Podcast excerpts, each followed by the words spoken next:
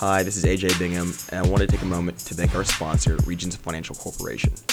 Regions is a different kind of bank with branches serving Central Texas from Austin to San Antonio and the Rio Grande Valley. Regions can assist your firm with its M&A and investment banking needs, as well as specialty finance in the technology, healthcare, defense, and aerospace sectors. Learn more about Regions at www.regions.com, and you can find more information in the episode notes. Now on the show. Welcome to the BG Podcast, conversations at the intersection of business, community, and public policy from the Austin Metro and around Texas. You can find this episode and prior recordings at www.binghamgp.com slash podcast and on iTunes and Google Play. Hello, this is AJ Bingham, CEO of Bingham Group. Our guest today is Sergio Chavez, who's the Managing Director of Intermestic Partners it's a Mexico City based advisory firm focusing on, on, government relations, geopolitical strategy, and business development. Um, Sergio and I have been talking uh, the last few weeks about some of the developments going on in Mexico and the cat or Mexico City, the capital, um, just relates to relating to the new administration, the Obrador administration, and what we're seeing on the business front in terms of capital flowing to the United States, in particular Texas. So with that, I'll welcome Sergio to the show and let him introduce himself and his role at Intermestic, and his role with Intermestic Partners and what they do more fully. Welcome to the show, Sergio. Well, AJ, thank you very much. It's a privilege to be to be here. I'm a big fan of what you do in helping Austin kind of achieve that that transition into being a truly global city. And um, Thank you for the invitation. So I'm currently a managing director and general counsel at uh, Intermestic Partners.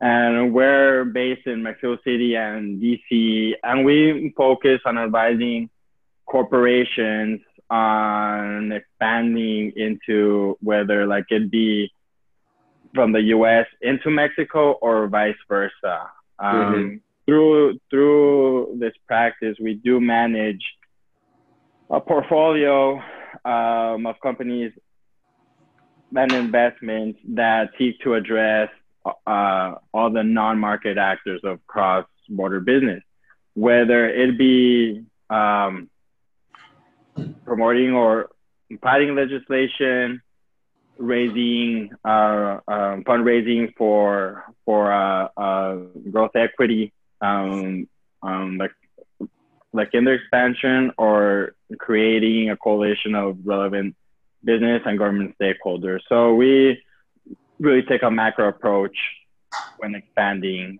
but always targeting the politics of expansion 1st mm-hmm. So just a little background to then, or just kind of overview on what you're seeing now in terms of uh, developments in Mexico City as relates to businesses and the trend there in terms of what's coming to the United States? Yeah, so I mean, as a background, the there's been a transition, uh, like political transition in Mexico these last couple of years because we saw a very international friendly uh, Peña Nieto administration that was recognized for it for like opening Mexico's oil and gas sector to foreign investment and pushing really innovative government reform to the current AMLO administration, which transitioned into power based on a very disciplined anti-corruption platform. So in this endeavor, what's happened is that you're seeing a style of government in Mexico that kind of dates back to a 1950s approach where the political decision making and political power is based on the executive. And you're seeing, as a consequence, very volatile economic policy making stemming from the president's office. Why? Because this is a new political party with limited economic policymaking like experience that isn't relying on economic advisors for fear of corruption. So, mm-hmm. so in this process, you're creating a macro economic environment that is not really conducive to business because nobody really knows what the president is going to do next. So as a result, private um, you're seeing considerable capital flight going from the from Mexico to the U.S. in this recent year. Why? Because businessmen are afraid. Um, for the first time in a long time, nobody really knows how to gouge the like economics of this administration. So they just want to save business environment, and they're finding that in the U.S. Mm-hmm. And what particularly where are you seeing those investments going uh, in the U.S. in particular sectors? We're seeing alternative investments. Um, the giving of auto Trump administration as well. Nobody really goes uh, and uh, uh, like invest in the markets, but you're seeing a growth in Mexican investment in like alternative assets, uh, particularly real estate. Um, I know um, ourselves, we've gotten a lot of inquiries into um, into expanding our uh, deal sourcing into real estate. And, and so, go ahead. No, and so in this capacity, we we have uh, uh, um, developed a project that has seized Mexican capital and and placed it in the U.S. through our like Skybridge Arizona project. And so that's just an example of of the Mexican willingness to look to the U.S. for for opportunities. Yeah, and is, a lot of this coming through the? Uh, and I, you, I think you know better than me. Is there there's a visa program or is it the E EB five or?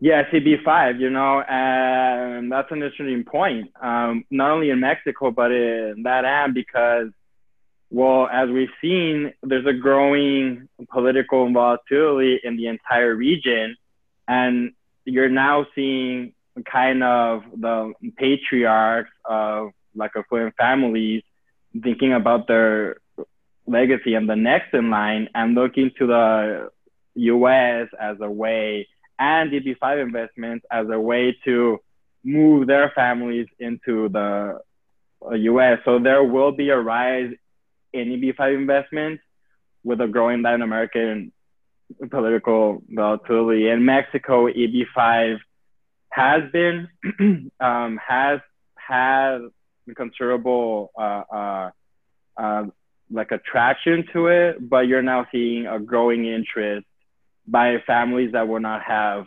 considered the uh, uh, um, maybe five in the past. Why? Because everybody's, you know, there's a lot of insecurity down there, and people just want stability and like a place to do business. Mm-hmm. What are you seeing just um, from the U.S. side, um, as, as, much as you know, relations between you know, the Mexican government? I mean, I, I know I read the, we read the paper here, but just the the Mexican government relations with uh, our federal government, or the U.S. government, um, from the business point of view, in terms of trade and those things. Has there been any uh, current friction or thing friction or things you're seeing going into the next few quarters? Um, the businesses, either folks in looking to do business in Mexico or or vice versa, Mexico looking to come to the United States should be aware of? Well, so on the politics, of course, we we have to monitor Trump's 2020 campaign and wait to see if he uses Mexico as a as a campaign item. Um, mm-hmm. But that's really we've we've actually seen an Obrador administration that has been um, friendly and reluctant to engage in, in, in political theatrics with the Trump administration.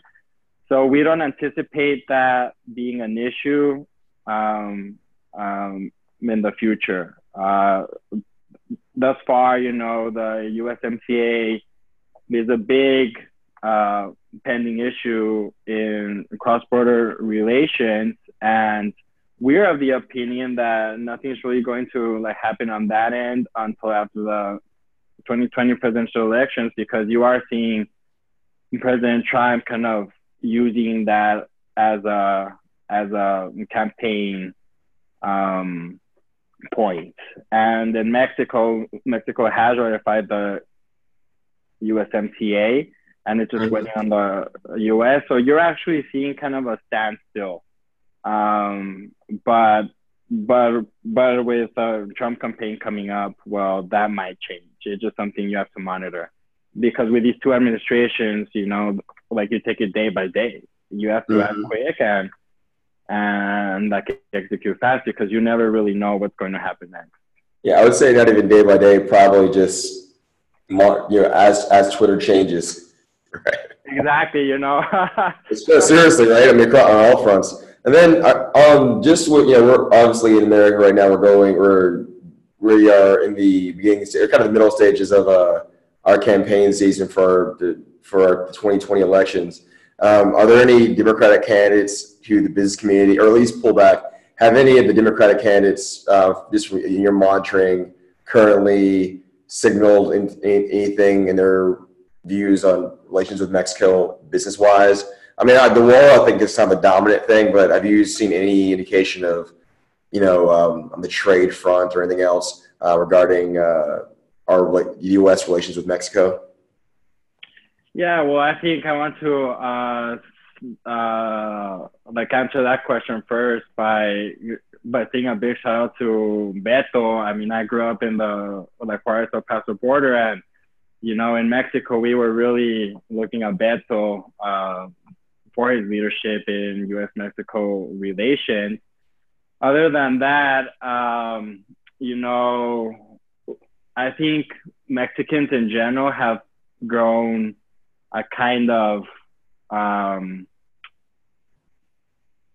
have been reluctant to take Trump seriously now. We don't really flinch at every tweet or like every adverse point he makes, but we are keeping an eye on the on the Democratic candidates. Um, however, you know, with the current Trump administration, we have learned that there's his political rhetoric and then there's his political execution. So we haven't really seen a lot of adverse um, reaction from the Trump administration on the economic side. So we are keeping an eye out.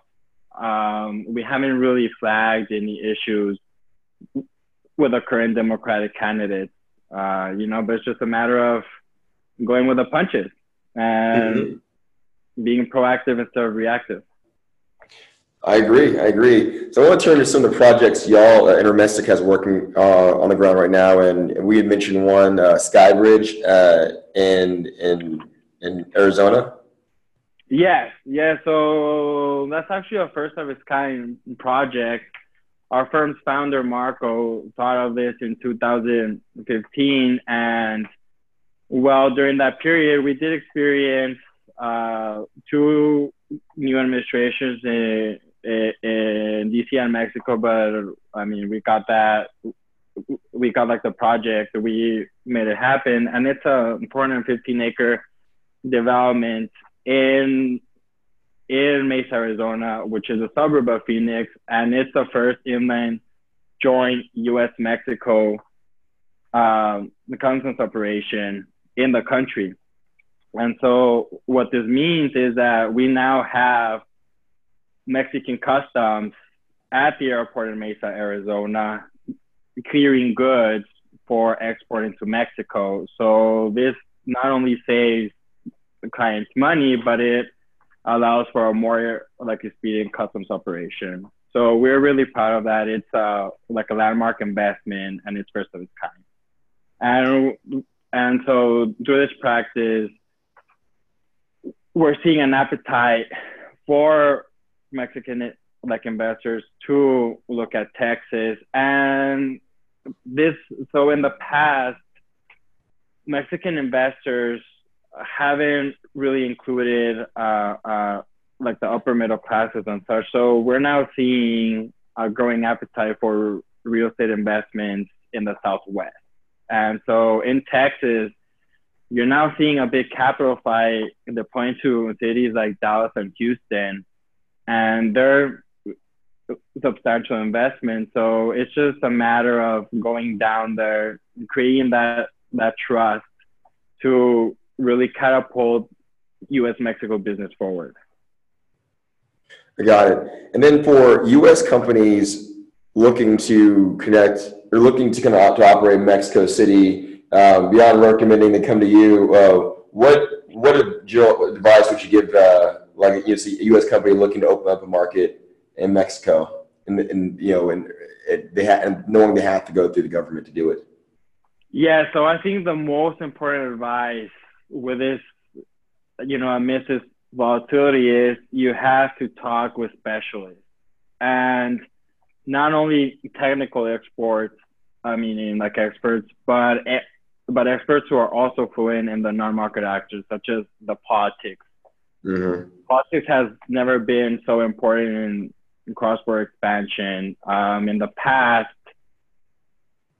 it wasn't uh, uh, like expanding into Mexico wasn't as risk prone as it is now. So just talking to experts who also have those relationships to insulate and protect your investment from the volatility. So it's really gotten to the point where any expansion strategy has to include the the like normal market and non-market actors.